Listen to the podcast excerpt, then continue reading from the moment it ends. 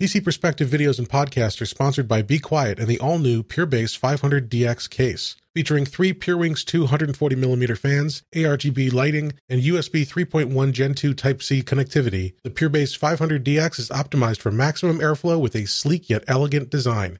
Available now in black and white.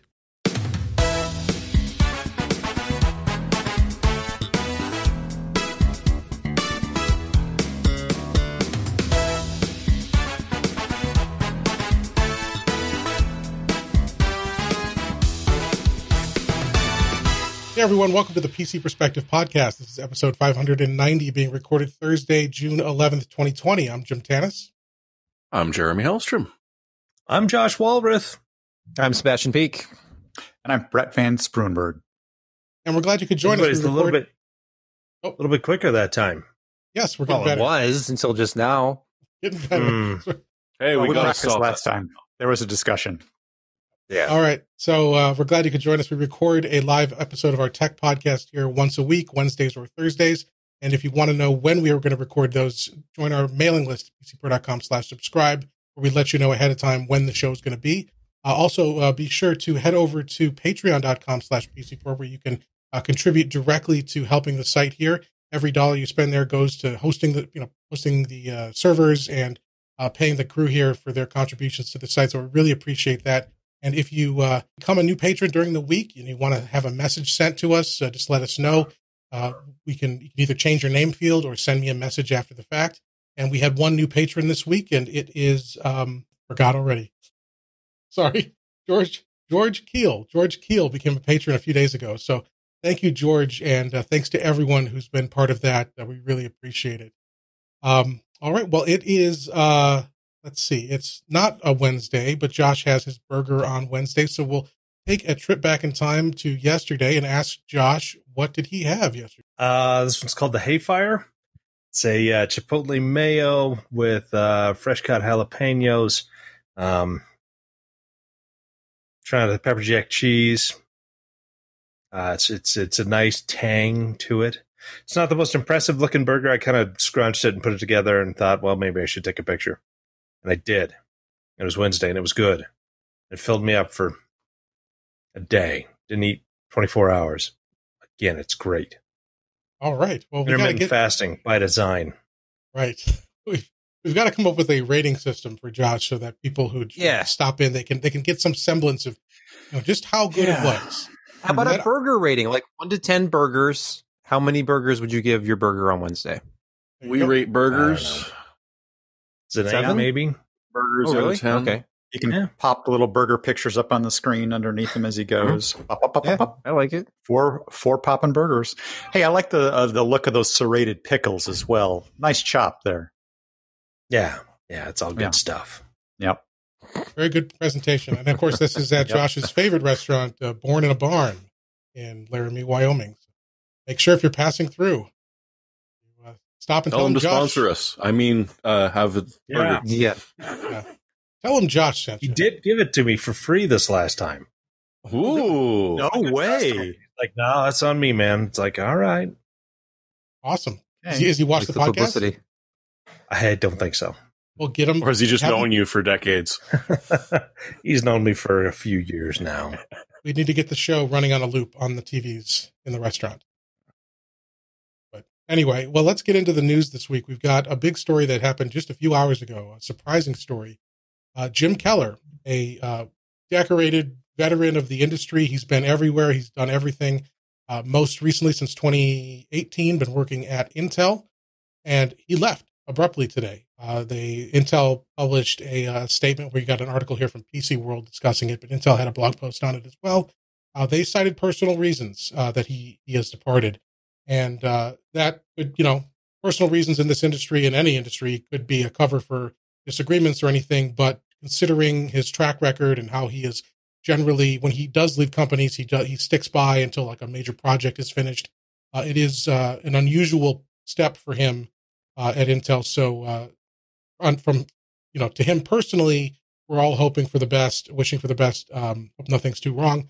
Uh, but then on Intel side, from a practical standpoint, they've had to now restructure. They've had to to kind of uh, scramble to fill the hole that he's going to leave there Raja is still going to be in charge of the overall architecture roadmap, and uh, and then some other key uh, players have moved into different roles in Intel. And he's he's also going to be a contract guy for the next six months to help Yeah. move things along. So I mean, you kind of think it's not a personal issue. It's not. Well, I mean, it's personal for him. I think it's it's probably a, there's some health issue with himself or or a close family member, and uh, yeah, I mean, usually if if there's some kind of you know cloud of unhappiness around them, they don't keep them on for six months to to keep uh, the process rolling. So yeah, it, it kind of sounds like it may be uh, uh, some kind of health issue of, of him herself or those around him, and so we we obviously wish him the best. Yeah. And every time you know major players like this come up, I, I put together a, a slide we can look at that just kind of highlights for people unfamiliar with him, just where where he's been involved. And so, we've, and I, as I was making this, it's it. I realized as I finish it, it sounds more like an obituary, which is not my intention. He's still alive, well as far as we know in terms of Yeah. you know, at least for the next six months. But just for those who don't know, uh, looking back at Jim Keller's impact on this industry, I couldn't find an exact start date, but some point in the early 90s, he started at DEC and he worked on the Alpha series processors. In 1998, he went to AMD for the first time and was uh, there for the launch of the K7, development of the K8. Other major contributions while at AMD was working on the x86 64 instruction set and the hypertransport uh, uh, technology. Then he went to SiByte in 99, uh, which then was quickly, right after he was there, bought by Broadcom. And at that point, he was working on processors for gigabit networking technology. Left, went in 2004 to PA Semi, uh, which at that time was still independent. He was working on low power mobile SoCs. They got bought by Apple. Uh, actually, what happened was he first went to Apple, and then Apple, like within a couple months, bought PA Semi, brought his team over with him. Um, Mhm. And while there, he worked on the uh, A4 and A5, which is you know the, the beginning of when Apple really started to become a power player in their own custom ARM chips, which we'll talk about later in the show. Uh, then in 2012, he went to AMD uh, for the second time and worked on K12 and the the beginning parts of the Zen architecture. He was there when AMD made this really important shift to this new Zen Zen architecture.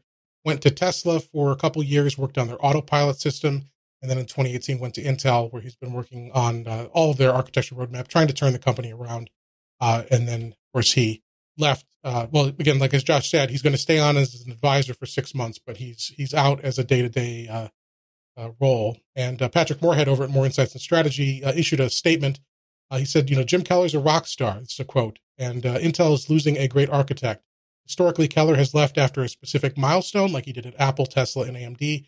I don't have insights into his personal reasons for leaving, but I hope he's okay. For Intel, the company has a deep bench, and it's a place where architects want to work. End quote. That said, the general feeling is this is a loss for Intel, no question. Uh, Mhm. Keller is very talented, very accomplished, so uh, not not good for whatever the reason is behind it. Uh, any other thoughts, guys?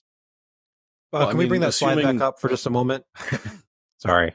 Uh, No, you know, I just wanted to point out that before the 1990s at DEC, he he worked closely with George Lucas. Uh, he was uh, Luke Skywalker in the original Star Wars trilogy, and uh, that's all. then went on to do add. the Hercules series with uh, Yeah. what's his Yes, face? Kevin Sorbo. It- yeah, Yeah. it- that was his stage name was Kevin Sorbo for a while, but Yep. you know. hmm And God, did he ever used to look like him too?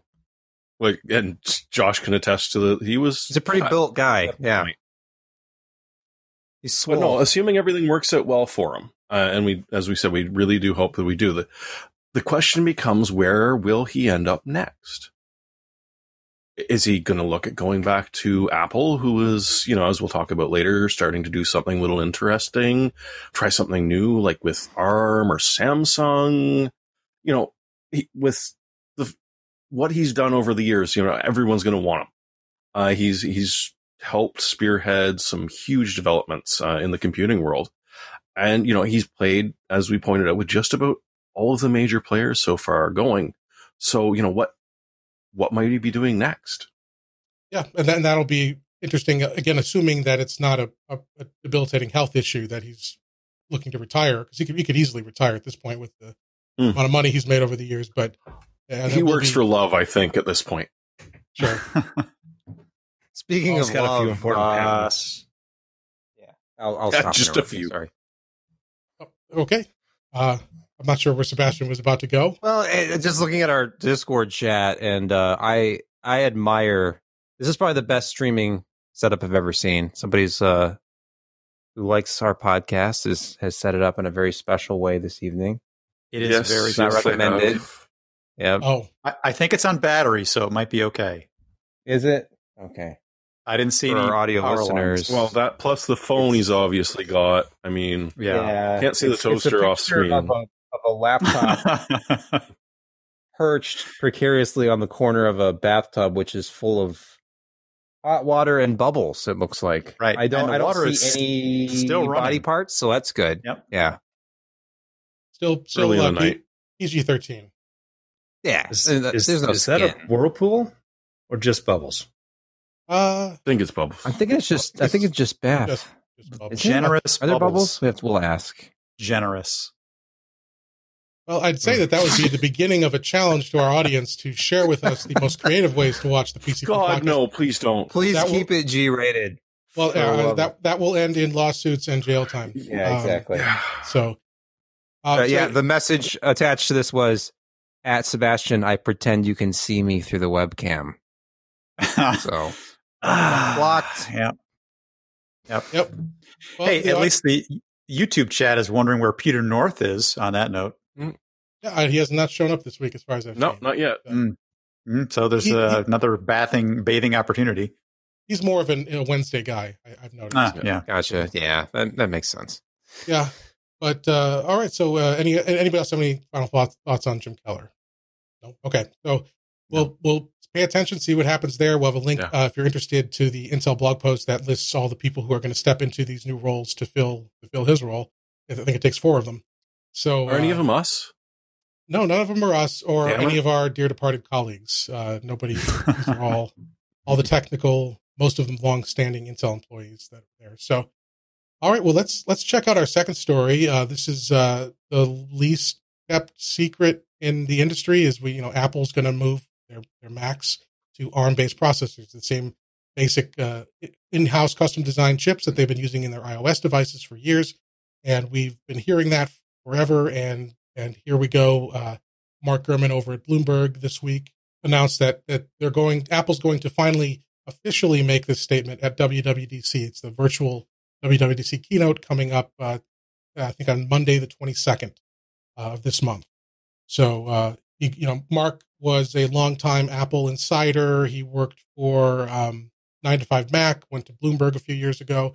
Very well connected. I will say though, he's made an article like this. He's written an article like this several times uh, in the last five years, uh, citing a future date, none of which have come to pass. So this time, though, I think with the timing, seeing that other companies like Microsoft are moving to use ARM-based chips as well, uh, it's probably this is we will likely see this happen. The Macs won't ship though until next year. They're going to make the announcement this uh, this month at WWDC, and we'll start seeing those first Macs come after developers have had a few months of lead time to prep. I don't know. What do you guys think? Well, I mean, the fact they're calling it Kalamata means that I immediately start thinking Quarantini. Why not olives? It, it's Kalamata Olive. Yeah. yeah. You know, they, they wouldn't be the first to release, obviously, laptops as you were talking about with Microsoft and the X, the Surface X, Surface Pro X, um, Levo- Lenovo, and who else? Uh, someone, at least one, uh, one other company has released uh, ARM-based laptops. But the rumor is is that They're gonna- the rumor is is that they're going to do three chips, and it's based on their uh, iPhone A14, which was uh, I think a uh, it had eight cores total, four high performance cores, four lower performance cores. I think they're talking about them in their code names as like uh, something to do with fire and ice. At least that's out of that article there. Fire side is obviously going to be the high draw, high performance side, and the uh, ice side being the lower performance. I'm moving a window. I'm not rendering a video kind of side. Um, and uh, they're probably not going to be direct um, uh, same chips that they're putting in the iOS. They've got so much more thermal envelope to play with and so much more power draw uh, akin uh, to thermals to play around with. They're going to be uh, higher performance if this could, actually does come to pass this time around. Uh, but they're coming out with three chips, and it makes sense. Um, you know, to to hit their laptop line first, but fear not for for Intel lovers or likers.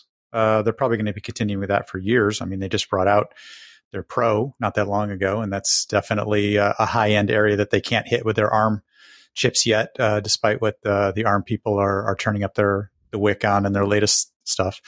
So I think you're going to see Intel soldier on for a bunch of years here uh, for a while. Um, but ultimately, you know, what does this say about the uh, abil- Intel's ability to keep up with where Apple wanted to go? A lot of people said that they should have uh, switched to AMD uh, a little while ago, but uh, clearly they had their own plans. This has probably been in the works since 2017 or around there or earlier time frame. I think back in the A12 or A10 era is when they first started playing around with. Rumor was Mac OS on their A series. And Brett, think yeah. about the Mac Pro platform, which they've yeah. updated exactly once in seven years. It's well, a, they, basically a to- blame Intel's roadmap, right? Well, yeah. I don't think so. I mean, they they they missed a couple right. upgrades right. along the way between 2013 and 2020. I'm I'm but, just playing Mac fanboy on that one, so go ahead. Well, yeah, it's just obviously they won't go all ARM immediately. They'll no. probably start with a notebook. Yeah, that'll basically be a a hinged track pad and keyboard attached uh, iPad Pro at that point. Well, but it's going to be Mac OS, so that's that's pretty clear. It's it's not going to be mm. iPad OS. It's going to be Mac OS on ARM. Mac OS you on. ARM with serious software limitations. Sorry, Josh. I agree with you. Uh, yeah.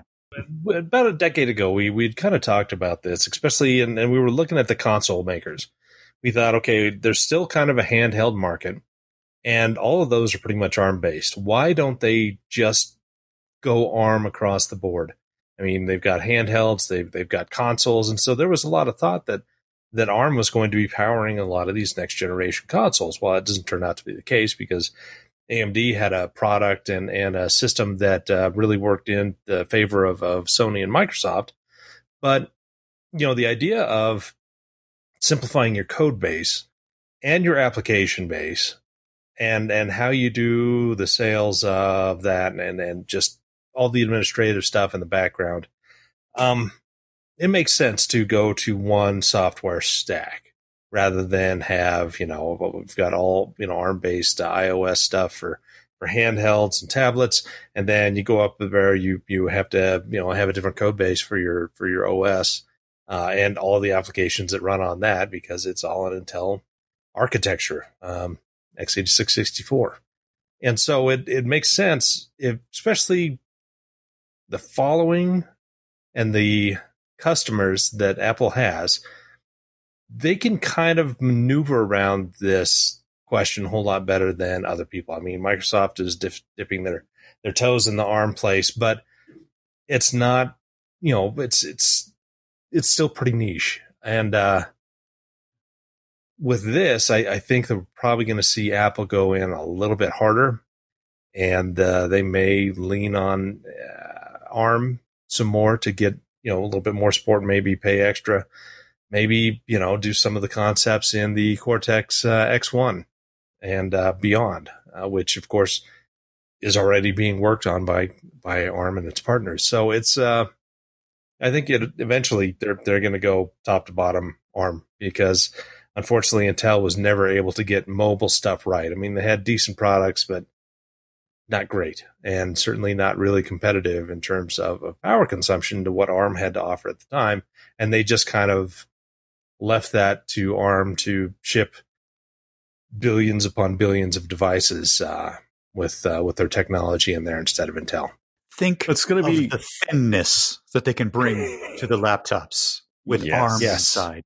Imagine, yes. if you will, only four and a half millimeters of hand pressed aluminum. I'm sorry, aluminium in a laptop yes. base. With a dongle so that your lightning connector can fit because it is thicker. uh, but there, there's no such thing as a clean break in tech anymore. And this is what I'm sort of looking at because I agree with Josh that it, it makes sense for them to go 100% ARM because they are they make their more of their money off of the mobile side of it, and Intel has all but given up on it. Uh, you know, they sort of sold what they had left to Apple uh, and, and Qualcomm, but there's no such thing as a clean break. There's no way that they can immediately do a, a turnover from an Intel based architecture to an ARM based architecture without some overlap period, if even just for the simple fact that Apple Care exists. So you're going to have to keep producing those pieces of hardware to be able to replace stuff that's been covered under your what you call a warranty anyways and you know businesses are not going to immediately want to switch because it, it chances are that software licensing is going to change with that as well. And God only knows if this is a time that Adobe's like, oh, remember how we were talking about per core licensing? Yeah, that that's uh, seems like a good opportunity now. It, it's this six month, one year, two year crossover period that it's like that's where they're really they're gonna bite the bullet and go for it and push it really hard, or they're gonna go wishy washy. And I don't think that's going to work out well it doesn't tend to for any other company. Yeah, I mean, we've I seen we've seen this. They, this is the roadmap that they had for uh, switch from PowerPC to Intel in 2005, right? And that went so smoothly. Well, it actually did. I mean, for it's the most part, it was not a bad transition. Uh, there was a yeah. lot of issues. The, the, biggest hurdle they faced was emulation, and they had this yep. this technology layer called Rosetta that allowed PowerPC code to run on Intel uh, processors, and it did work. The problem was a mm-hmm. performance hit. And, yeah. and also, you know, l- little applications like Adobe Photoshop that had to run through an emulation layer. Right. And took and because there was no hit. day one support. Picking on yeah, Adobe isn't fair because seven. It was over a year. Yeah. It was well over a year. Yeah. The first Intel Adobe 06. Adobe's a special case here because they almost write their own operating system code around some of their applications, their own window handling code. So their stuff tends to hurt more, no matter how well it's in popular or how commonly in use it is. Their stuff tends to hurt more simply because of just the way that it's used it, and what what it is that they um, actually do to build up their stuff they tend to reinvent a lot of OS things, memory handling, window handling stuff, and they get hurt more on these transitions, unfortunately, just because of the way they code their stuff. It's yeah, delicate. It's a, well, it's a big, complicated, legacy filled application, yes. and those are hard. Although they're fair, you know, with their model now of subscription, constant, regular updates, and already looking to put stuff on iOS and on ARM Windows you know, they're, they're, I don't know. I doubt it'll take as long this time to get a native app. It may not be ready day one. Mm-hmm. it probably won't be a year plus wait. They've already ported a lot of their basic code to iPad. You can already mm-hmm. get a lot of their apps yeah. on I- iPad OS. So they're already pretty familiar with their core stuff on ARM. Right. Mm-hmm. And, but that, so are you really is, willing to bail on the, the big desktops and the, the, the pro iMacs just to focus on the mobile stuff? Mm-hmm. Right. But although now you've got Photoshop on mobile, I guess so. But nobody likes that. From, oh I'm, God, I'm told. But it, it, it is interesting seeing because that this the challenge of the emulation. We saw it with Rosetta in 2006, or we've seen it already. Windows on ARM on the devices Microsoft has shipped with its partners or itself that have ARM processors and have to use uh, emulation it's hard and it doesn't work well. And one of the biggest complaints for these Surface devices that are ARM powered is that like Chrome sucked because Chrome wasn't natively available, and the performance of Chrome through that emulator was terrible. And that's that's yep. the most important app for most people. So we're going to have this period where it's this this growing pain and this frustration, and uh, and and yeah, I don't. I expect I expect we will see there will probably be YouTube videos galore comparing shot for shot how they described the transition in 2005 and how they're oh, yeah. describe it in 2020. Mm-hmm and and it's not it's not a bad move. You know, as long as they pledge support for the systems with Intel that they're going to ship between then and now, uh, most people understand. You know, you're not. None of us, I don't think, are going to want to run out for our personal systems and buy the first gen ARM Mac. It's going to be underpowered. It may be buggy. it's going to have software and compatibility limits. But if I do, it's time, a cry for help. Right. Yes. because it's so thin, you can just use it as a like a blade and just hit yourself yes, in the head. It, you can slice your lunch meat with it. An all new Apple guillotine. my my concern though also is compatibility in terms of looking so Apple prepped this. They've been doing their behind the scenes engineering for how many years? And then on the software side, they're prepping it on the OS with Catalina where well Catalina and the last couple versions where they've slowly taken away your ability to run 32-bit apps, run unsigned extensions, run unapproved applications. They're slowly prepping each year, locking their users into a system that will be very easy to switch over with these universal binaries. And uh, that isn't a future I want to see on the Mac. I still do use a Mac. Catalina has been a nightmare. I hate it. Yeah. I, I hate Catalina. Quote Jim Tanous, a PC Perspective. I hate Catalina. And Quote. it's take that to the whole ecosystem eventually, and it's it's going to feel restrictive. The stuff that Apple approves is going to run great. I have no doubt. It's going to have great battery life, great thermals, great performance, but only on what Tim Cook and his team designate is going to be allowed to run. And that's the long term fear. And at that point, what's the difference between an iPad and a, and a MacBook? One comes to the keyboard. Uh, yes, one comes with a keyboard that, well, I, I don't want to put it past them though. They'll have the Mac display that then has a $300 external keyboard add on that you have to buy, just like on the iPad. kind of already and got a fifteen hundred dollar keyboard mount. Right. Now, now, now you're just making stuff up. oh, Um, you're so- right. It'd be wheels, wouldn't it? It's the wheels. You, if you want your keyboard on wheels, or maybe it's magnetic levitation or something. Yeah, ex- absolutely. All right. Uh, any other, Damn it, you guys, any other thoughts on, on this Apple transition? What do you guys think? Anything? End of Hackintosh. Uh, yes. The, another long term implication is this will probably make Hackintoshes, if not impossible, much, much more difficult. But Hmm. uh, okay, next up, we've got another story. Uh, this this all started with a Tom's Hardware. or Actually, no, it started with an update to Hardware Info, the uh, the utility that allows people to monitor their system and everything. They they released an update. I think I've got. Uh, actually, I don't have it here. Uh, they released an update a few days ago that gave people with AMD motherboards insight into how the motherboard was reporting processor usage to the CPU and it was underreporting it in some cases. So this isn't every uh, motherboard; it's some motherboards from some manufacturers. It was underreporting what the actual power draw was, and the problem, as as the uh, Tom's Hardware article, although it is a bit sensationalist here, as it attempted to to to talk about was if your the processor does its boosting. All the processors today from all from Intel and AMD, they do their own internal boosting, even at stock. It's gonna, you know, automatically up and down clock as needed and, and manage its power automatically but it, but it relies on what the motherboard's telling it to know how much room I have, how much power am I using, and how much room do I have to ramp up. And if the motherboard is saying, "Oh, you've only used fifty percent of what you've actually used," the processor thinks I've got more room, and it runs hotter. And what the end case there is that you've got in a what someone may consider to be a stock configuration because they don't want to overclock for stability or longevity or whatever. They don't want to overclock, and and the effect is from a heat and power perspective, it is it is overclocking itself.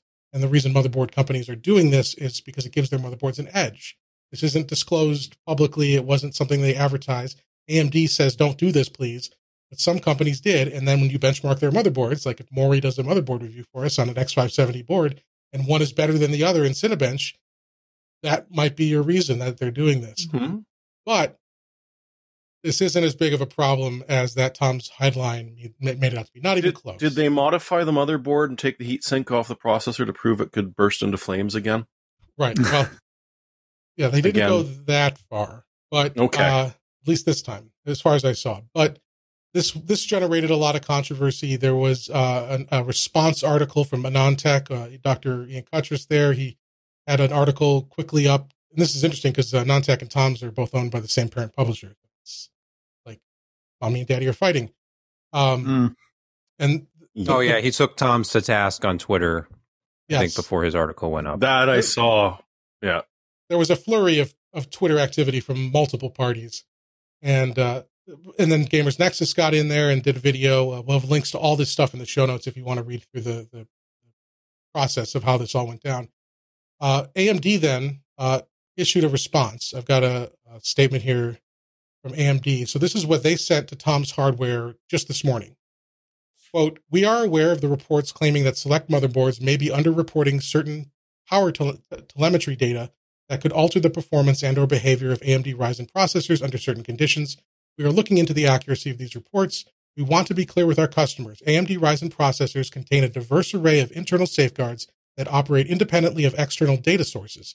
These safeguards enforce the safety and reliability of the processor during stock operation. Based on our initial assessment, we do not believe that altering external telemetry in the manner described by those public records or public reports would have a material impact on the longevity or safety of a user's processor. And that's a lot of PR talk, but the point is, yeah, they're, they're right. The, the conclusion that many people have come to is that you're right. From almost everybody, this isn't a big deal. If it is going to have an impact, if it is going to cause electro migration, as the AnandTech article goes in to talk about, and as the Gamers Nexus stuff talked about, it's a minor amount over years. So if this is a problem, you're talking about a few percentage points degradation in performance over years, five, ten years, outside the warranty period, outside the likely use uh, usability of, of what you would use if you were someone interested or concerned about this. You're probably upgrading more.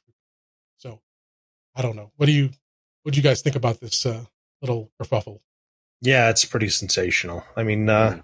we don't know all of the long term uh, properties of TSMC's seven nanometer, just because obviously it's still pretty new, but they have a lot of experience in the process uh, work. I mean, if you remember back, I think around 130 nanometer to 90 nanometer, that they had this this migrating void problem where a chip would be running fine, and then for some reason, in, in, internal to the uh, metal layers, a void would would migrate through, and uh, it would it would essentially kind of disassemble a, a transistor and, and it would uh, cause errors and, and oftentimes would you know would break break the entire thing. But um, they solved that.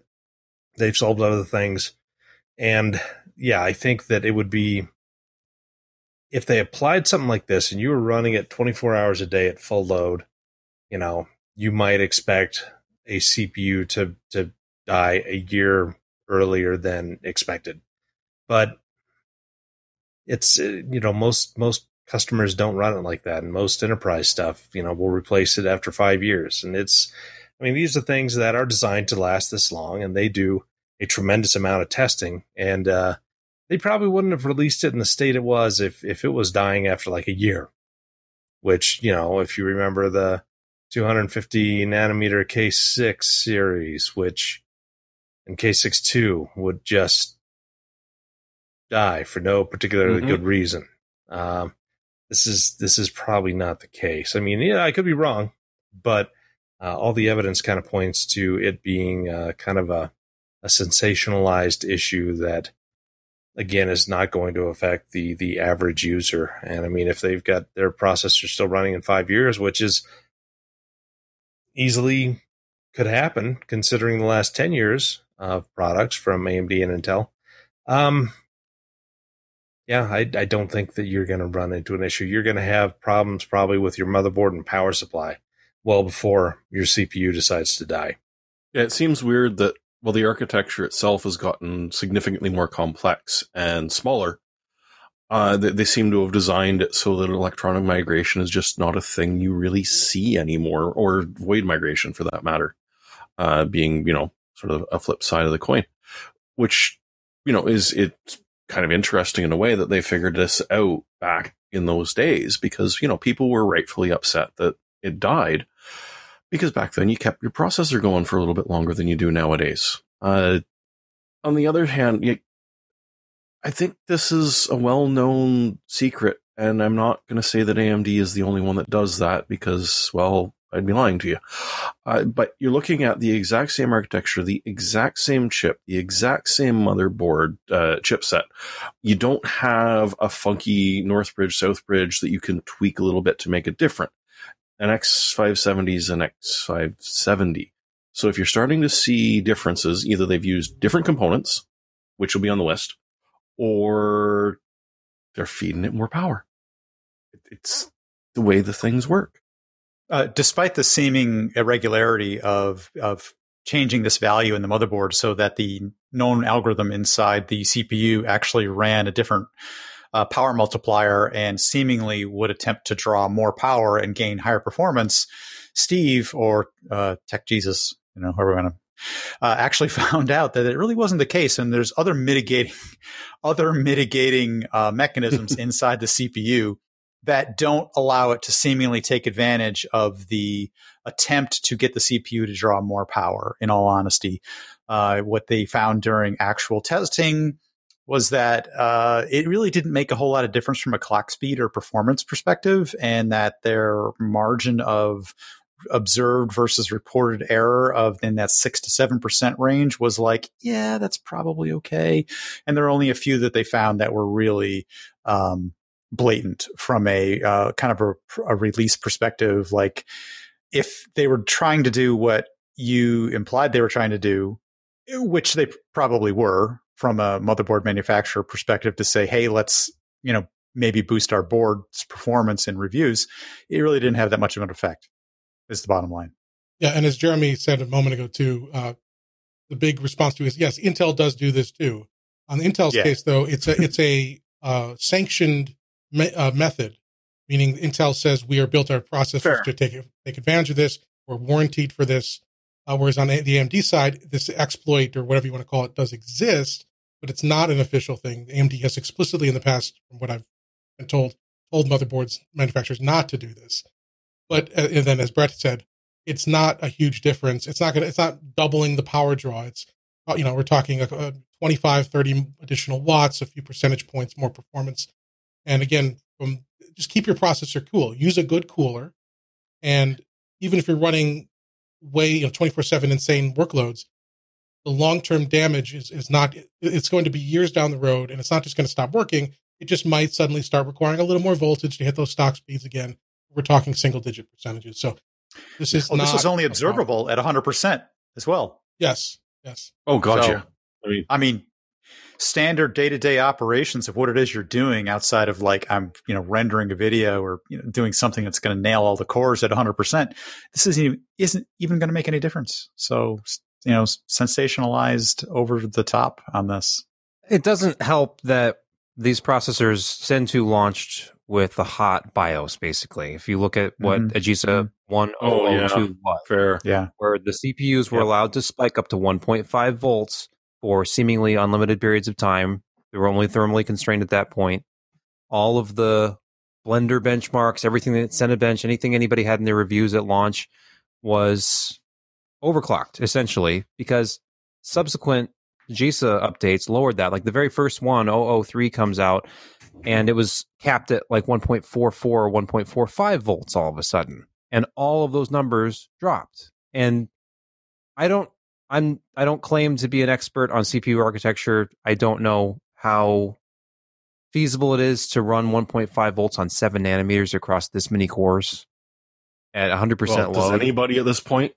Right. So to, they obviously felt like they had to lower it. In fact, they lowered it so much initially that there were stories being written about this and you know, this this huge drop in in voltage and sustained clocks and certain processors not hitting their claimed boost clocks. And then they sent out another revised AGESA version, which kind of was the halfway point between 002 and 003. And that's kind of where they've been since then, where the boost behavior was adjusted, but I still don't see those higher voltages anymore. You don't really go up over 1.45 volts. Uh, and you absolutely were. If you still, if you have a board that could run 002, it's kind of crazy to look at the difference in boost behavior and voltage from pre-release BIOS up until uh, like the final consumer version of the BIOS. It it definitely felt like a beta launch when it came out last July. And there's all these unanswered questions about longevity, and Intel, I'm sure, would love to point to longevity concerns because they don't have an answer right now. But it, I just I look at a story like this. Obviously, it was sensationalized. Tom's is is the the graphic they use, the title they use is, is to generate clicks, but it seems like arguments in on both sides are just conjecture at this point because we don't have any data. We this is so new. AMD could have hit the ball out of the park and it's perfect and it'll work for 10 years and there's no repercussions. I'm just curious to see what the market's going to look like for these processors on eBay in a decade. uh, are there going to be issues with them? Like I look askance at any i7 920 and like how long was that overclock and at what voltage? So who knows? Hey, I think one thing we did learn from this is that the readings that things like hardware info are taking off of the board might be lies. Right. And that's well, clock think speed. Think about the, the, very when Zen power launched, usage. It was the remember the um what was it called? the thermal uh, certain processors had a disparity between the the, the temperature that was actually displayed and what it and what it really was. And it wasn't Right. every one of them. I think it was the 1700 and a couple others. I can't remember the term for it now.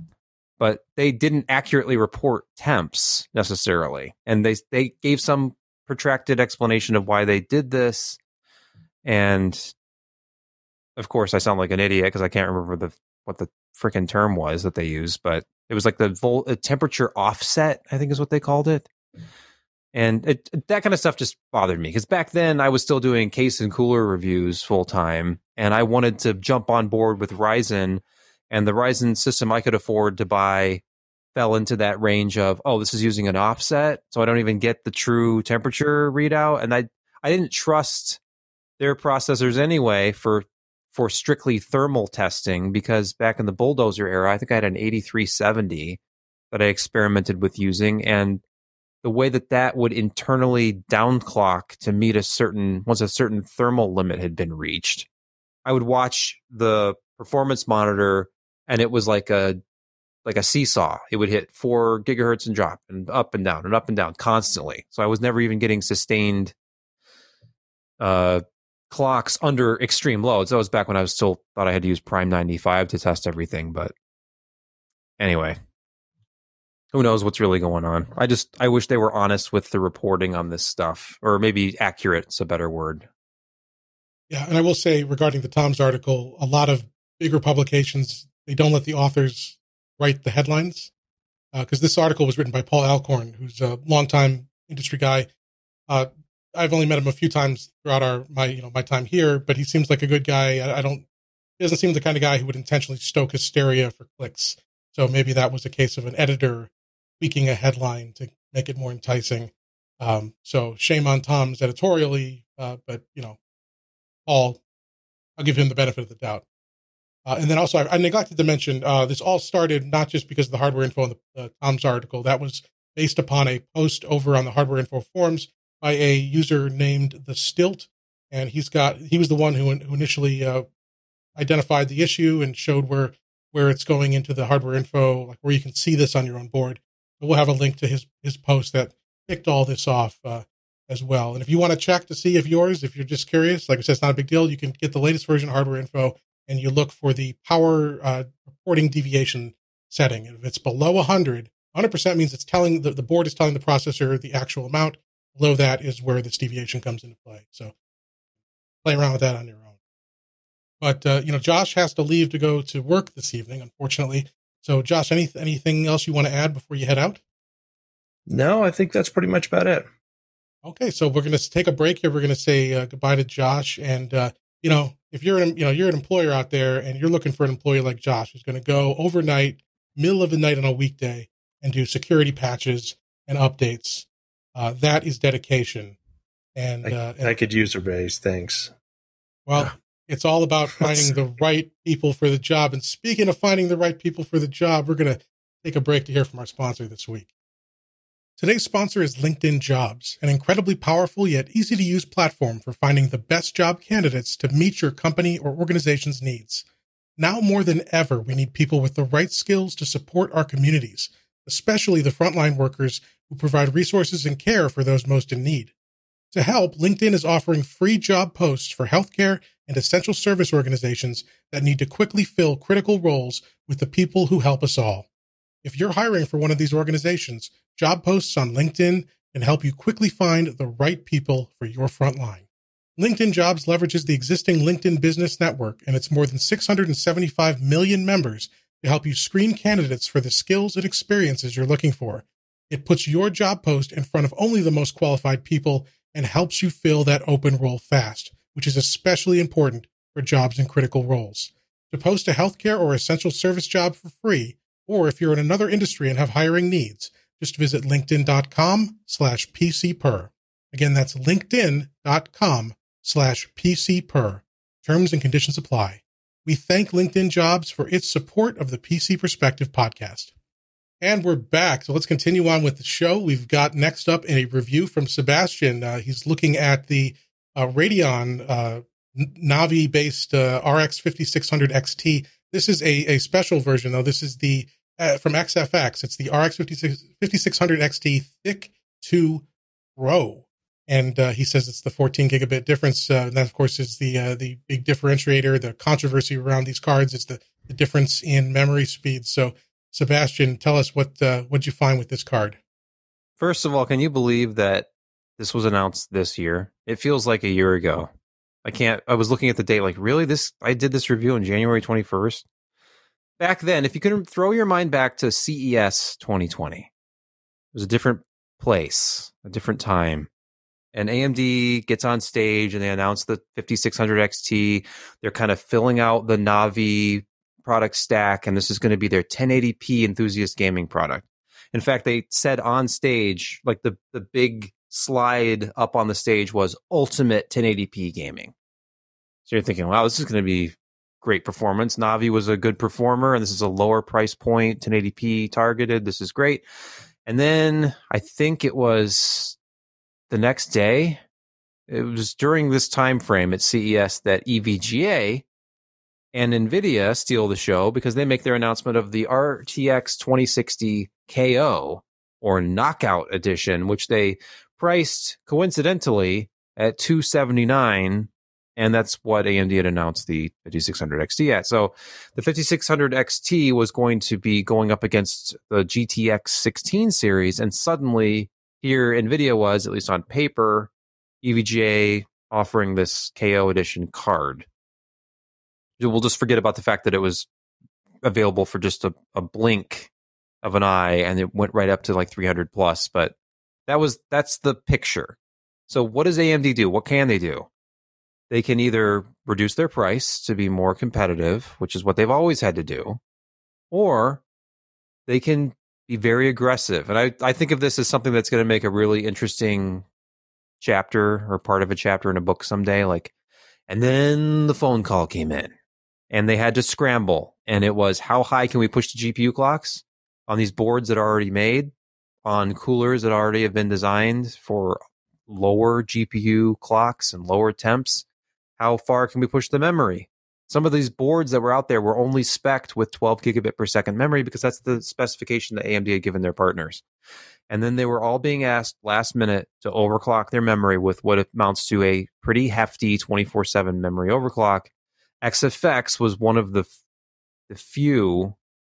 In fact, I think they were the only one who didn't have any cards at all at launch. Maybe MSI also, but uh, regardless, they were left out there with a, the choice to make like do we push cards too far that can't support this or do we just do the gpu overclock like we're being asked to and leave memory alone so when i first looked at an xfx radeon 5600 xt it was woefully underperforming compared to that initial review unit that I had that AMD had sent us. So, of course, we got a timely BIOS update and it was all ready to go with the fast GPU clocks and the fast memory.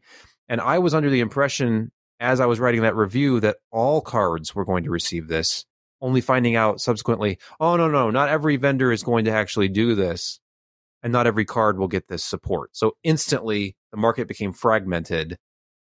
And I said in my initial review of an XFX card, like this isn't XFX's fault. They had already shipped boards. There were boards in retail packaging in warehouses with 12 gigabit per second memory on them. So they, they were in a very awkward place. So this is kind of the relaunch. AMD, in fact, I think they did a soft relaunch announcement last month, early last month, about the 14 gigabit per second Radeon 5600 XT. That's just the new standard. All the new cards coming out have this faster memory. XFX has a whole line of cards now that actually have 14 gigabit per second in the name or in the product string, so you know. But nothing astonishing here. I mean, if you look at the review, on the site, you're going to see performance significantly better in all, every case but one. The outlier was okay. What was it? Uh, I think it was Star Control. There was some game. Yeah, it was Star Control, where for whatever reason, I guess it wasn't as bandwidth like memory bandwidth constrained. So the faster clocks of the THICC Three Ultra actually allowed it to outperform the THICC 2 Pro and the THICC 3 Ultra, by the way, that even though that was a 12 gigabit per second card that I reviewed, the GPU core clock was like 100 megahertz faster.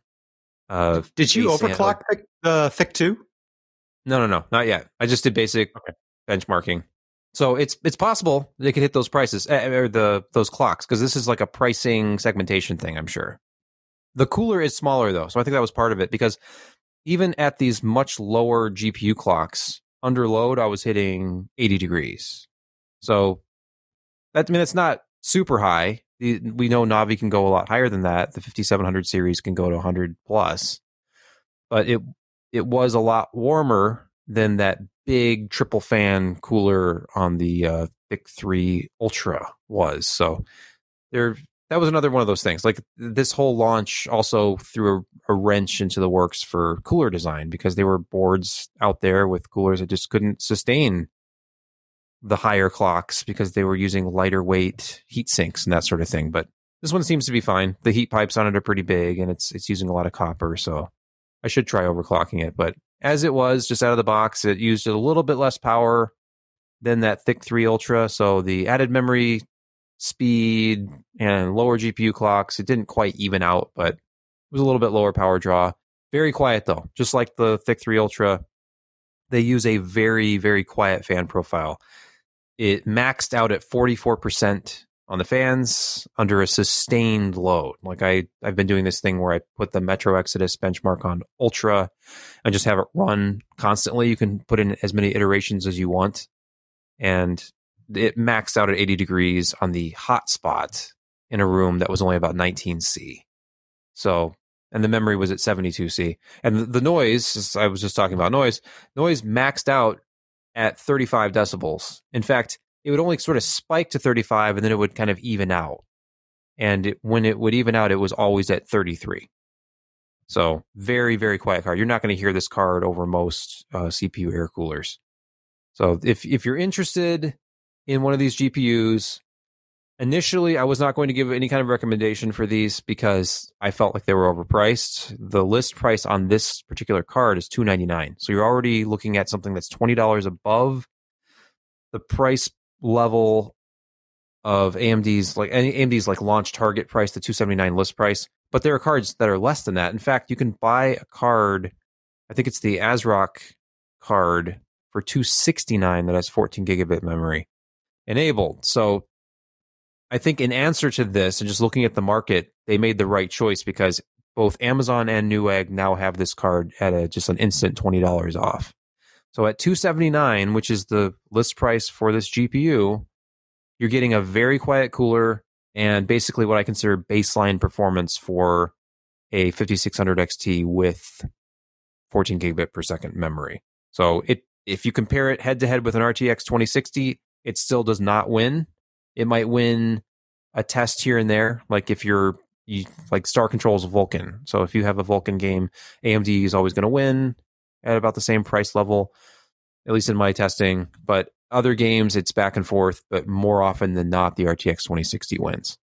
And that's not a super, that's just the standard RTX 2060. So it all it's it literally comes down to if your preference is AMD or if you find a good deal on one.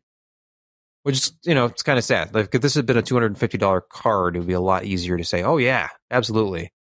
And I'm not even getting into driver issues, and I I feel like a lot of the negative reviews that are out there, if you look on places like Newegg and Amazon, are focused on driver issues and not actually talking about the hardware. So just looking at the hardware itself, I didn't have any complaints about this card, and I think they took care of the pricing issue already. So I gave it the silver award because you know it's it's good, but there are conditions and it's not the absolute best performance you can get for your dollar right now.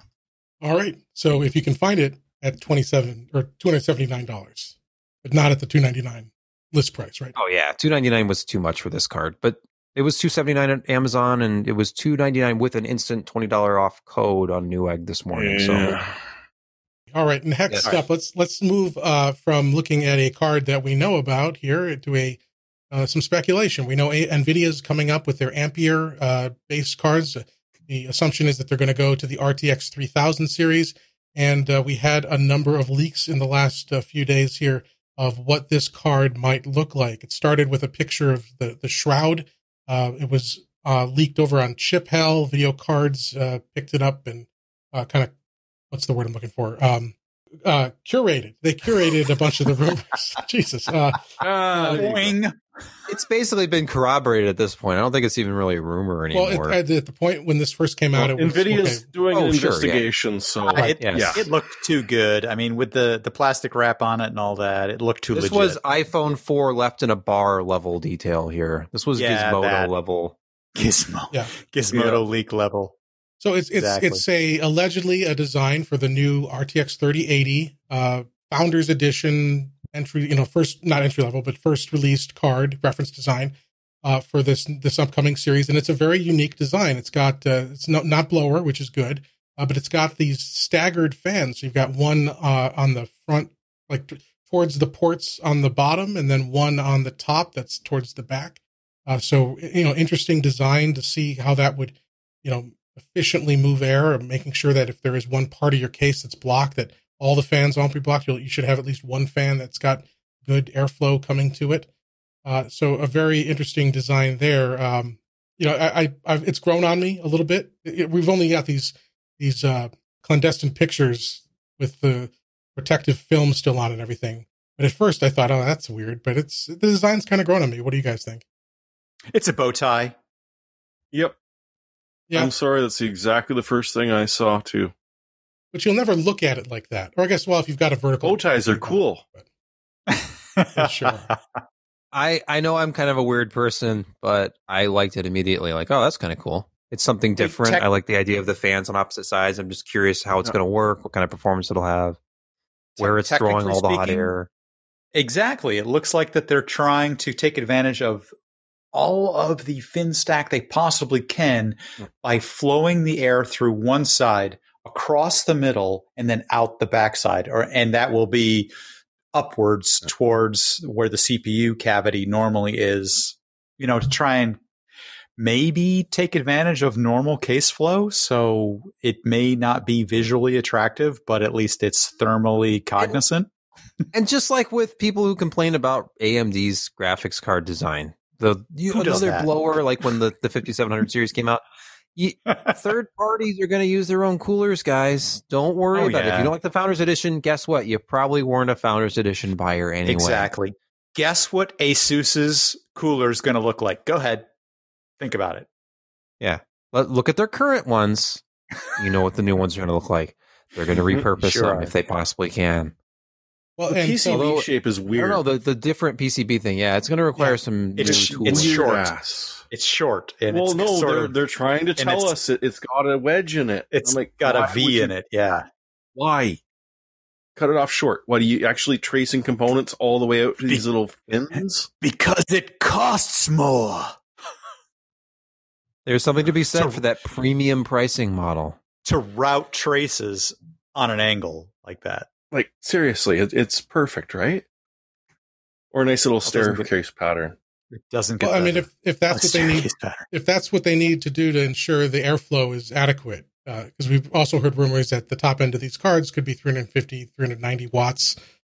A lot of power that they're putting putting through these to, to maintain their performance lead. So, uh, you know, a, a custom PCB might be the how the only way they could fit into a somewhat standard form factor uh, for the overall. That I design. guess accept, but that weird of a shape.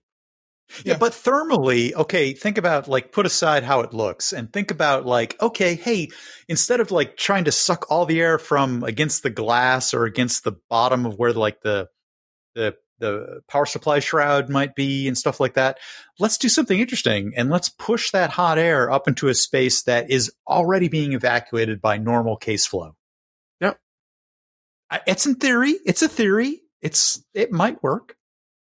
And with most of the PSUs being bottom mounted on the higher end cases, with or Yeah, without a assuming shroud that to they're not- separate them. Yeah, exactly. A lot of it, you know, it depends on, you know, I'm not sure if it matters a whole lot, but a lot of guys, they'll mount the, and women will, will mount, will mount it, uh, the power supply with, uh, too, co- Oh, yeah. exactly. You know, I don't want to be discriminatory. You know, there, everyone can be mounted. Oh, cold air intake or or case intake. Could be either way. Works either way. I'm curious to see how it would work because I've never seen a video card in memory set up like that. I can't think of a device that was set up like that. it's it's going to be a unique design. It'll be it'll be interesting to see how this this comes to play. But as, as Jeremy mentioned, uh, you know, when, when this when those leaks first appeared, they were just there. We didn't have any way to uh, corroborate uh, uh, corroborate them. But then there was a, a second uh, subsequent report uh, that Nvidia has. They were pissed about this. That their own product managing people didn't even know what these designs were until they showed up on Reddit and Twitter. Uh, and so Nvidia has allegedly also launched an internal investigation to figure out where this leak came from. And they're looking, uh, according to this report, uh, they're looking at uh, uh, Foxconn and BYD, uh, two of Nvidia's hardware partners, uh, to see if those that's where the, the leak originated. So uh, Jensen's not happy. Well, we'll have to wait and see uh, what else develops there. And of course, if they're going to have this very aggressive design, very aggressive uh, uh, power levels that have been suggested, then those hoping for a those hoping that prices will return to reality on the high end might Mm-mm. be disappointed. Lies. So it'll be the 1999 is the new the new uh, top of the line enthusiast price point. We'll see. But uh, another uh, article here. We've talked about uh, this a couple weeks ago. We, well, not this particular story, but we talked about the Hades Canyon NUC, which was the uh, very interesting collaboration between uh, AMD and, and Intel for a uh, a Kaby Lake G processor, which was an Intel processor with integrated Vega uh, AMD graphics.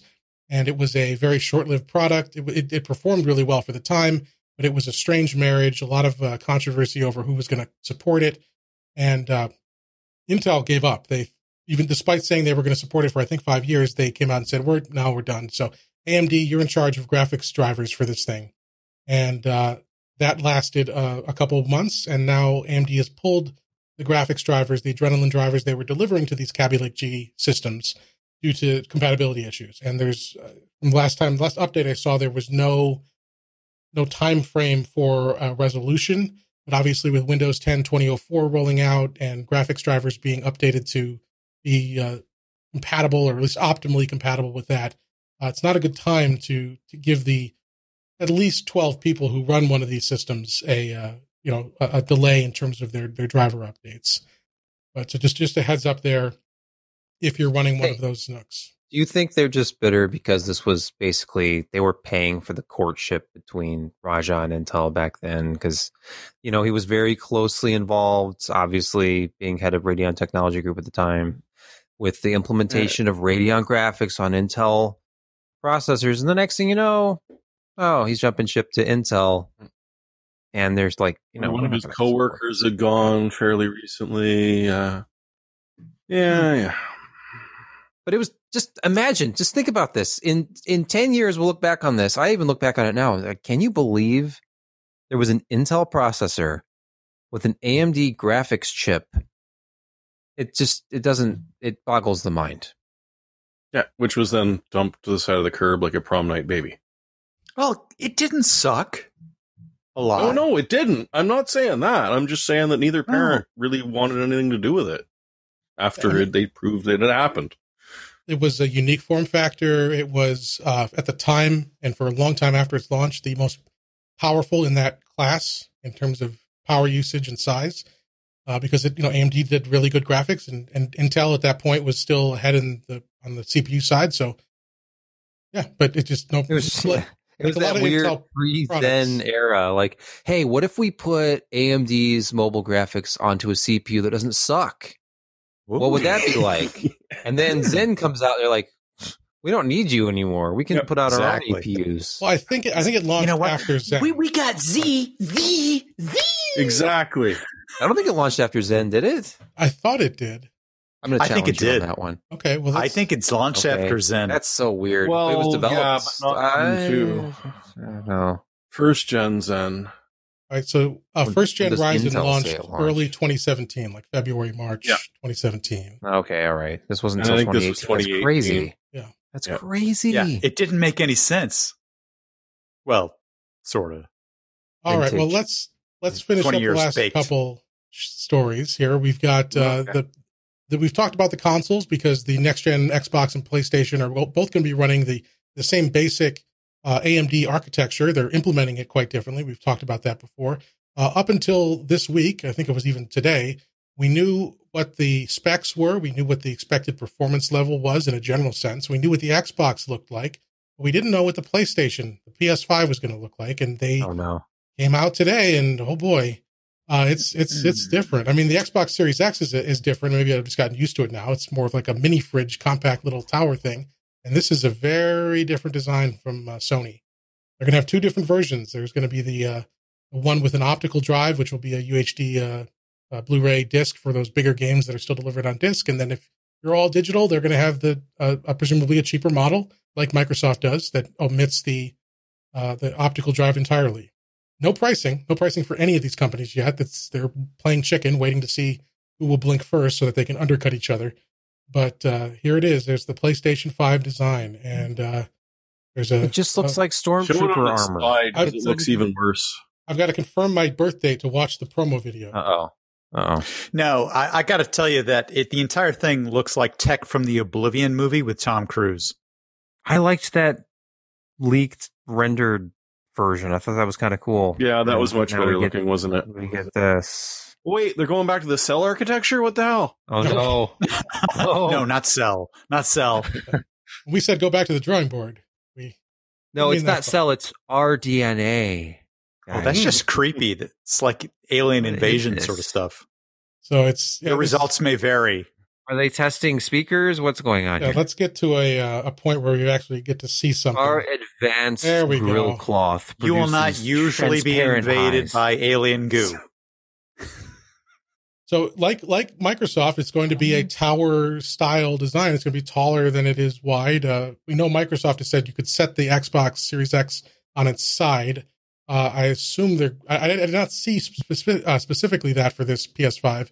I, I imagine they might they might offer that as well because that that'll if you're in a, a small place and you've got to stick something into an entertainment center, you may not have the height to put this thing on your shelf. You may have to Exactly. turn it sideways. It- yeah, I saw. I mean, it. that's I think of the the. Verge showed it in its horizontal orientation Okay. on their article today.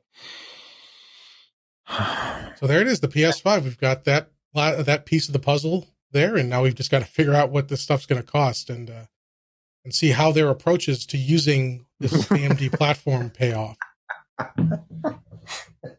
Oh yes, and our Discord community is uh, oh wow oh Yeah, they're they're doing really good. they're they're coming in hot with the uh, the Look at, this, look at the cable modem with the two pieces of typing paper up against it, or whatever these are. Yeah, That's beautiful.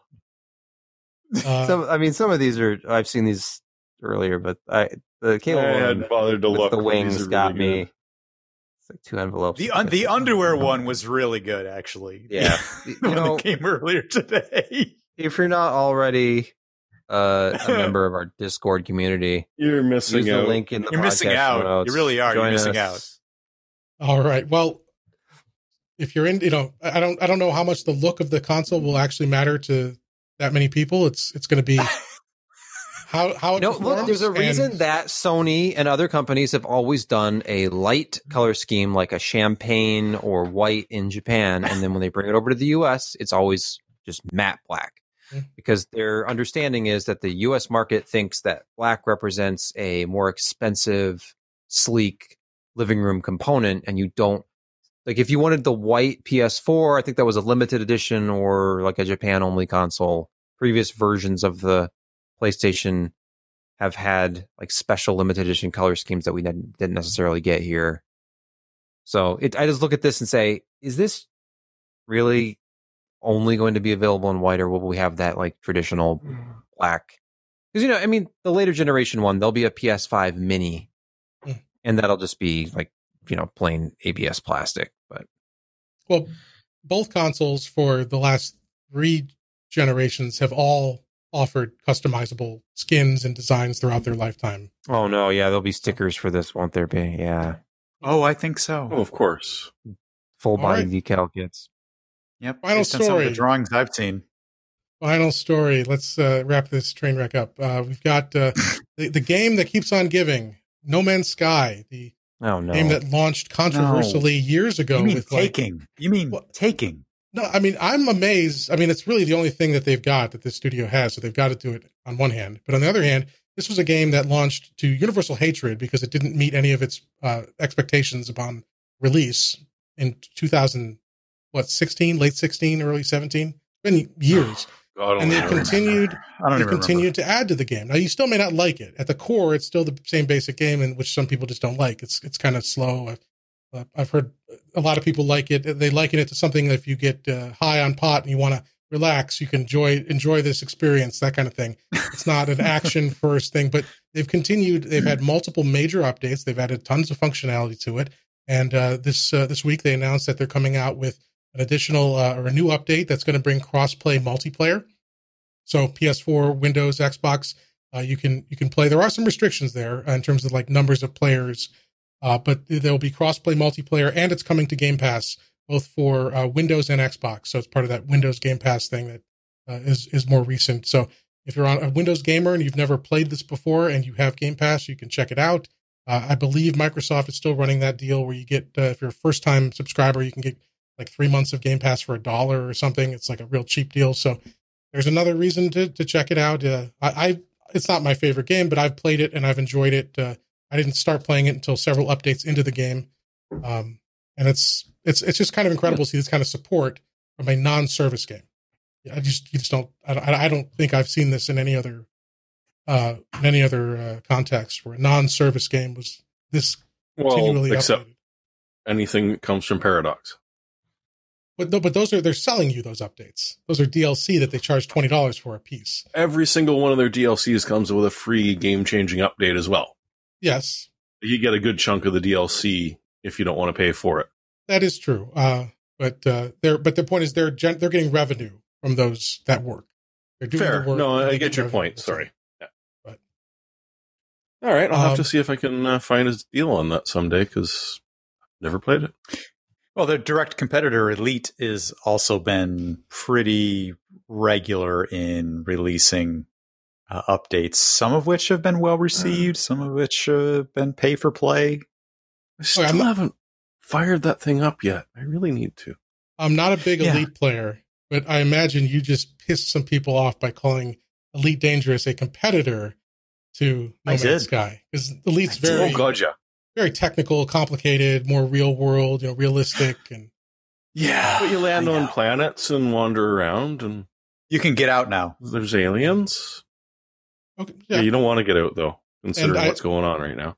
I will say uh, yet again, I'm, I've been Never get out of the ship. uh, Mere PPC in our Discord is reminding me that there are examples of games that are well updated, well supported, and he listed Terraria and Starbound. So, uh, yes, there are. I guess there are games that are out there. Um, Oh, good really lord! Remember, are either of those? Spore is on sale right now. Speaking of games, Oh. apparently that's still a thing. That Did you? That was Did you bring fun. up I am bread earlier? Uh, yeah, that's in my library. Yeah, all right. It's not an easy game, man. It's, it's bloody hard. no, it did not look easy or fun. Or The fun. was funny. That's what I was wondering about. I'd watch somebody else stagger through it while drinking heavily, but that's about Seemed it. like there wasn't a lot of fun involved, but I was going to ask you about that. It, it, it's. I mean, as long as you accept the fact that you're never going to make it to the bloody plate in an edible condition, it becomes friggin' amusing. Well, well Goat Simulator, just- like. Yeah, You're Goat special. Simulator. At least it was fun to just bash into things. You didn't really have to. Well, that's no how you treat I am bread. I see. You just okay. Well, let's get into our picks of the week. Before Josh left us earlier, he left a pick for us. Uh, it's Well, I stuck it in there because oh, it had that- to go.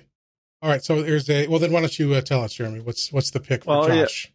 we all know that Josh uh, does virtual racing leagues and is, you know, very, very involved in it and always looking for new people. So Humble today just launched the perfect Josh Tech bundle. You can get your hands on all of the games that Josh loves, from Grid to Dirt, Dirt 2, uh, a couple that he hasn't, I don't think, played uh, in that, uh, was it F1 in 2019? It's Dirt Cheap for Dirt 4. So if you're interested, give it a shot. Um, if you played the original Operation Flashpoint, don't play Dragon Rising. It it's a shit game, uh, unfortunately. Uh, it, it, it's wonderful because you start the game and then a sniper or AI controlled from two and a half kilometers away kills you, and you start again. The original Operation Flashpoint was a much better and very interesting uh, sort of military sim game like Arma, but before then, and done, I believe, by the same guys as Arma. So yeah, if you're wanting to do it, click on it for 15 bucks. You can get just about every racing game you'll want to play, and then you can quickly drop Josh an email or a Twitter comment, and he'll probably set you up on his racing league. All right, so that's the uh, the Humble Codemasters Bundle 2020. It's in effect for the next 20 days as we're recording this, so plenty of time uh, for you guys to run out and grab that. So let's see who's next. It's uh, Jeremy. You're next with your official pick. Yes, I I actually had a couple, but this is just ridiculous. Um, itch.io, if you haven't run into it before, is a platform for independent gamer or game developers to produce their stuff. Uh, a good chunk of it is not wonderful. A lot of it is actually amusing. This is one a bundle they put up, and they've just been having people continually contributing. Uh, it was originally 1500 games plus or minus. The current count is over 1600 and it's five bucks. Yes, there will be a fair amount of stuff that you're never going to play, but come on better part of 1600 game or 1700 games for $5. And a lot of them are going to be kid friendly and stuff. So just grab it. You, you can download the EXEs as long as itch.io exists, which, you know, it's been around for quite a while. And, you know, they give all the money away anyways. So win win. All right. Yeah, Do you understand what my Steam library looks like now for playtime? Do you understand? Mm-hmm. Yeah. Oh my God. This this may be because I've got everything you do, and I am bread. I know. I don't have iron bread. This may be too much. I think like this might be overwhelming for five dollars getting all of these games. But yeah. uh, well, and the nice thing is they send you an email with links to download it. So if you log into your account, it's not like it's suddenly flooded with all of these titles, and you have to try and scroll through to get them.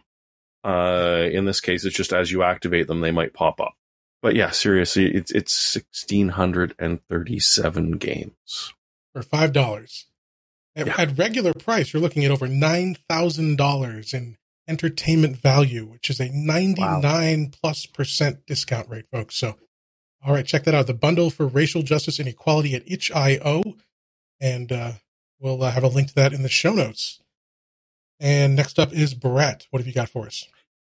Well, I was looking for a replacement um, device to kind of handle networking duties around the house, and that would be like VMs, uh, maybe uh, VPN, which I've got running on a Ubiquiti box right now, file serving, backup services for uh, machines in the house and remote, as well as um, something that's Synology like, but more tweakable. So I was looking at Unraid platform and things like that. And then what do I stick this thing in? What kind of case does this thing need? And I sort of looked around and I didn't see anything that was really great until I stumbled across um, this one from Silverstone, which is just about to be released and it looks great. It's got uh, it's a mini uh, or not mini micro uh, ATX case big fan in the front, hot swap. It's got room for seven plus one, seven plus one in micro ATX uh, case. Uh, room for internal drives. That is just a really efficient use of internal space. Plenty of room for a full size graphics card if you need it. Reasonable airflow. Um, it's just really a really nice case to bring in if you want to be not a huge, ha- not have a huge footprint for your Unraid server or Proxmox or FreeNAS or something like that. This is just about to be released from Silverstone. They haven't priced it yet or whatnot, but it looks like it's going to be a great case. I'd be really stoked to to review this. I know case reviews are silly sometimes, but I'd, I'd be happy to review it. I'm going to build one. All right, so that's the Silverstone CS330 case, as Brett said, coming out uh, uh, imminently here. So you may not be able to find it. Any hint on the price? Very soon. We, we- Silverstone generally doesn't make things that are tr- tremendously cheap. That's what I'm thinking, right? It's No, it's probably going to be a bit three pricey. plus. Well, I'm thinking mid twos Okay. All right, now Sebastian, I'm going because to it's, give you. it's micro. I'm going to give ahead. Sebastian an opportunity here to respond to the statement Brett just made uh, that case reviews are silly. What do you think of that?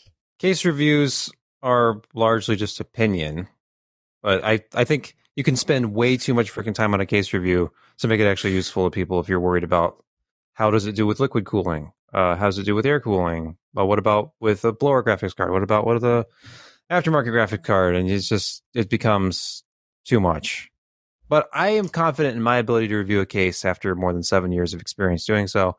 I can very quickly judge it based on its overall build quality. And honestly, I wasn't listening to what Brett was saying, so I have no idea why I'm being asked to talk about case reviews right now. Okay. All I want to say is this Silverstone case has room behind the motherboard for extensive cabling. That's all I want to say. Okay. That's what matters. I mean, Well, it's, it's got Yeah, the tray. 17 It's the- millimeters is not enough. And- I like how this has and a it- removable tray. That's old school, man. And a re- I know it's this actually checks a lot of boxes for like, hey, this is a cool home server Oh, it's box. this one. It's this one. Okay. They're mm-hmm. reusing the Temjin TJ08E E chassis. Pretty much, Do right? this? So instead, instead of the optical drive bay up top, I looked at this one. You have three removable uh, hard drive trays, hot swap trays. So that's that 180 millimeter fan up front, unless they're using a smaller Yes. one now. Uh, I think it's might But- be smaller, but it's still that. a reasonable fan. You still got that 3.5. The reason the Temjin is so cool, you could you could potentially even repurpose one of those for like a baby AT system. It's got five and a quarter up top. Yeah.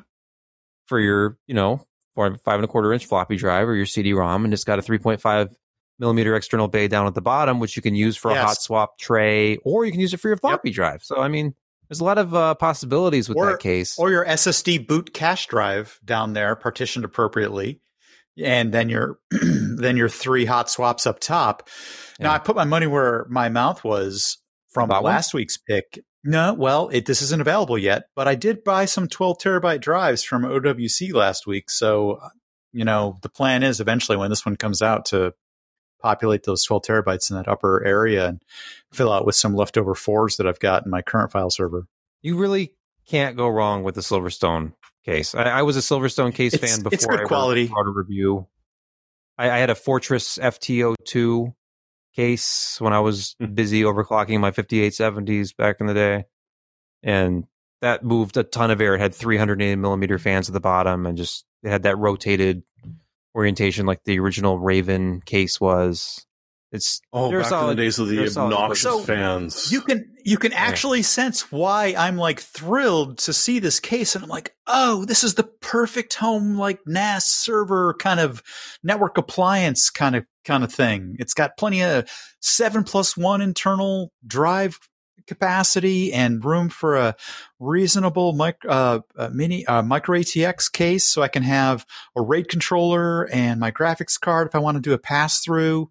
And to my VMs, I, I'm excited about it All and it right, so sort of that is seems a a, little ridiculous. But well. Now you have to do some content when you get this thing and you put it together. We have to have a all right, an article or a video review or something. So you're on the hook. I'll do unraid on it. Unraid. Uh, okay, Sebastian, can you build a PC in your pick? Yeah. Oh, yeah. You can build a number of PCs in there. Each one of those trays will hold a motherboard. Uh, it can't be a very big motherboard, but I did discover we're talking about a, a 10 drawer plastic storage tower, a Big Ben, but not Big Ben. It's a, it's a black plastic thing. And I will say, very Extremely impressed with the quality because they, they ship these things without any padding, just in a box exactly the size of the unit without feet. So I was a little worried, opened it up, and absolutely no damage to either of these. I bought two of them on Amazon, and the plastic that they use is very strong. I've had plastic containers where like you have to go through three or four of them in the store to find the one that doesn't have a broken corner, and these are very rugged. Whatever that material is that they're using has a little bit of give to it, so they they handle impact well. I'm trying to remember the name of the brand. so it I like know they're made in the ABS USA. or Eh, not sure. Yeah, I guess so. I mean, it has just that little bit of give to it, like the nicer Rubbermaid stuff does. The Iris Not USA. They make a lot of this stuff, and it's made in the USA. If that matters to you, the quality does seem to be very high. I think I paid fifty nine or fifty five dollars. The price keeps on going up and down, but for something this big, imagine two of the usual kind of like sterilite stacking, stackable towers. But this this unit does not stack. It's it's just ten drawers high, and I'm I've got like a drawer of RAM and a probably two drawers worth of vintage CPUs and a drawer of modern CPUs. In fact, I discovered that a full size, like a full length um, processor tray will fit, will just fit into these drawers. So that's handy. But yeah, I'm very good way to get organized, and they have a bunch of different sizes and heights. I just I went for the ten drawer just to get it over with. Mm-hmm. They have a four drawer, they have a seven drawer. They have different orientations of of things. I recommend it. The fact that two of them survive ground shipping with no padding tells me that they're going to be durable. Well, that's the uh, the Iris USA uh, storage cart with organizer top. We'll have a link to that in the show notes. I'll finish up real quick here. I think I've talked about this before uh, as like maybe a pick of the week or something, but uh, Flash is event, you know, the long death of Flash. It's it's coming to an end December 31st, 2020, end of this year. Flash will be end of life, and it's already a pain in the butt to use it if you need to. Uh, you know, Chrome and, and uh, Edge and Firefox, they turn it off by default. You've got to have site settings to make it work reliably. Uh, now, there's a bunch of reasons you need Flash, but one of them is is games. And instead of having all these, because the, there was a whole generation of Flash games that are part of like internet culture, strong bad and stuff like that. There's parts that are uh, uh, were just creative, uh, like the first creative efforts of people who went on to do more mainstream games. And we're going to lose that unless we, we can protect it when Flash goes away. And there's this project called the Blue Maxima Flashpoint Project, and it is a collection of Flash games. Uh, there's thousands of them, and you can get it uh, in, in one of two ways. You can do the, uh, let's see, what do they call it? The Infinity version, which is only about two gigs, and it downloads the games on demand, like as you call for them or you can get the ultimate version, which bundles all the games in and it runs Flash uh, locally. So you don't need to have Flash installed in your browser. You don't need to open yourself up to the security and compatibility and performance uh, impacts that does. This allows you to to have uh, the games. And here's like a, an example. They they it has a launcher, so all the games are sorted and and they're by release date and genre. There's hacked games in there, so like cheats that were programmed into the original code. And it's just a really interesting way to go back and I mean, um, some of our audience may have missed this, but I was like in high school, late high school, and into college when flash games were the biggest thing in the world. And so there's a bunch of like nostalgic stuff that's in here that you can go and revisit. Uh, so we'll have a link to that. Check that out if you want to maintain access to those flash games without having flash on your system. Uh, all right. Uh, well, that's the that's the uh, show for this week. Uh, thanks everyone for for joining us. So again, we record these on Wednesday or Thursday nights live, pcper.com slash live, or you can catch them on demand at pcper.com slash podcast. We have the show notes. We uh, the edited version, the final version has a sidebar that kind of lets you visually see what topic we're on, and it does all the YouTube uh, timestamp navigation and stuff. So it's easy to jump around and, and just see what you want to hear. Uh, but uh, we hope everyone uh, just has a great week. Uh, any any final th- thoughts from you guys? Yeah, which version is more enjoyable? Which version? Yeah, edited Well, or the non edited? version is the raw energy that we put forth. Mm, Jim mhm. does this whole like s- he tries to make it professional, and I don't Mm. Know. I think some of the magic is lost in the editing process. There is, we, we've definitely had feedback from from our audience who want the unedited version. the The problem is we've talked about this a lot. Um, the majority of our audience still, even today, is is audio only.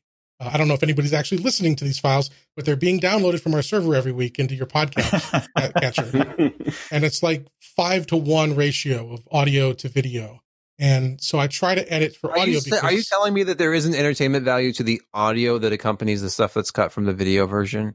I mean, wow. no, well sometimes there's but- magic there in in the the awkward pauses, Well, in in the talking over one another. that's it's not the that's- words we say; it's the words we don't say. There There's is stuff that. in between sometimes. There's talking over The, each the other. pregnant There's, pause. there's very awkward pauses. Uh, there's a lot of times where you guys talk about something for five minutes and you never say what you're talking about. True. And it's true. it's on the screen. you can so people- interject. You can interject, Jim. I When try. you're driving, you can. You know, be he like, does. trying He does just try. cut us off and say, "All right, enough, enough, enough, Alan, enough, Josh." And that's how it used to be. Yes, I do try to do that, but it doesn't always work. So I'm, I'm trying to edit for that. And then also there is some sometimes. Well, let's just put it this way. I you know you sometimes some things are said that I don't want to be associated with, so I cut that out. Because I, not not that I want to censor you. I think that's I'm exactly one- what you're describing, Just don't want to know us. I'm the Sounds party. like censorship. I'm the party listed on the lawsuit when it True. gets filed, and you guys. So this is aren't. the pro- So- this is the problem when ownership literally is the person editing the podcast. yeah. The There, owner, there, many would argue that that's how it should be. I guess. But I if feel- you do, Buck I feel like I've been censored. I think I've I, I know my place now. All right, we'll clean it up. It'll be NPR friendly. Jim, I think maybe in a little while, like maybe in like a few months, you should just tally up who gets censored the most. there's enough. I'm shooting enough for that. I'm Yeah. shooting for that. Okay. But it doesn't count if you're trying. yeah, that could have unintended consequences. All right. Kick off something we don't want to talk I didn't about. actually swear this this time. Not yet. We're, we still haven't closed the show That's yet. a Oh, there was fucking nothing miracle. worth swearing about this year. I'm not like I'm not like This- Jeremy, Yeah, but there was nothing worth But we're swearing like- at this week. Canadian swearing. Give me my But, uh, back, eh? Well, so that's that's the reason. But I will say, if you do want the unedited version, because we, stream it live and Google automatically saves when you stream live to their platform, they save the full file, including like the awkward posts, like when we're trying to set up our pre-show, when we're trying to wait for everyone to get here. You want to get that whole mess, it's not edited, it doesn't have a sidebar, there's no timestamps. We do list that on our Patreon, uh, so you can well, you can either watch live and just save the URL, or if you're a patron you just member, can't get listed. enough of this, just a, a little contribution to us to keep this nonsense going will get you unfettered access to the uncensored, unrated version of the podcast. Sure, it, that's It's that's like getting a bonus. DVD with your movie. Bonus. Yes. Watch the It's- theatrical version on our YouTube channel, the unlisted version. You never know what you might be missing.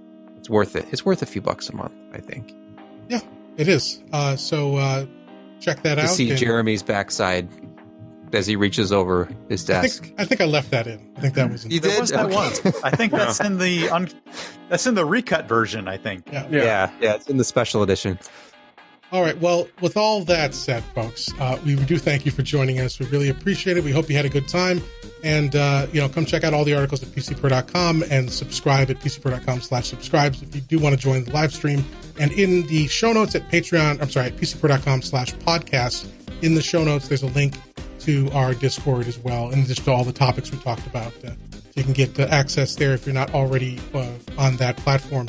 But uh, until next week, everyone, we, uh, we're glad you could join us. We wish you all the best. Uh, take care of yourselves and your and your families, and we'll see you next week.